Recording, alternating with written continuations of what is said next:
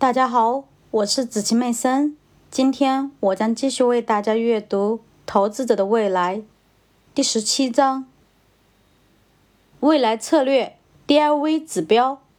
第二小节：鼓励高股利策略。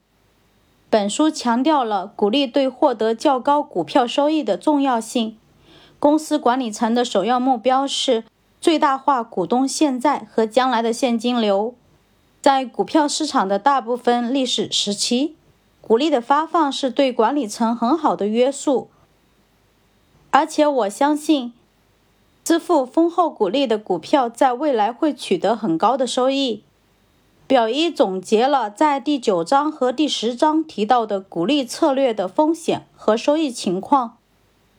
所有的这些策略都击败了标准普尔五百指数和道琼斯工业平均指数。收益风险比率用来测量每单位风险获得的额外收益。在这里，所有的收益风险比率都比指数化策略下的结果要好。在这些鼓励列表中，哪些公司最经常出现？答案是提供高股利收益的大型综合石油公司。如果选择标准普尔五百指数中股利最高的公司及前百分之二十的公司，那么荷兰皇家石油公司在二十九年中都能位列其中。而且在这二十九年里，它的年收益率达到了百分之十七点一一。这比该公司股票的买入持有投资组合从1957年到现在的平均年收益率高出了三个百分点。埃克森美孚公司也在这个名单上待了二十三年之久，在那段时期，它的收益率每年达到近百分之二十，比该公司股票的买入持有投资组合的收益率高出百分之六点五。美孚石油。现在已经与埃克森美孚石油公司合并，在名单上长达十六年。这段时期，它的股票每年收益率为百分之十八。石油股票对道琼斯和标准普尔的股利策略来说也很重要。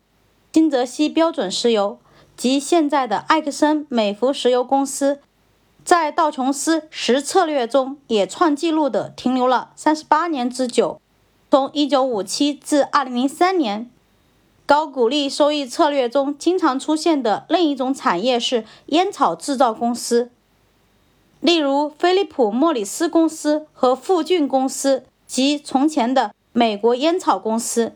菲利普莫里斯公司从来没有减少过股利支付，在它位于核心十策略中的十三年里，该公司股票每年的收益率达到了近百分之三十二。高股利收益策略为什么表现得如此之好？这与投资者收益的基本原理有关。该原理说明，股票收益并不由利润增长情况单独决定，而是取决于实际的利润增长与市场预期增长的对比。投资者对许多支付股利的股票的利润增长前看显得过于悲观。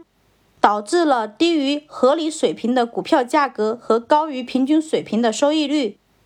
对那些支付股利的股票而言，价格的低估导致了更高的股利率。投资者能在一个低估的价位上积累更多的股票。在第十章描述过的收益加速器会在这些股票上显示出它的魔力。支持股利的证据不仅存在于美国。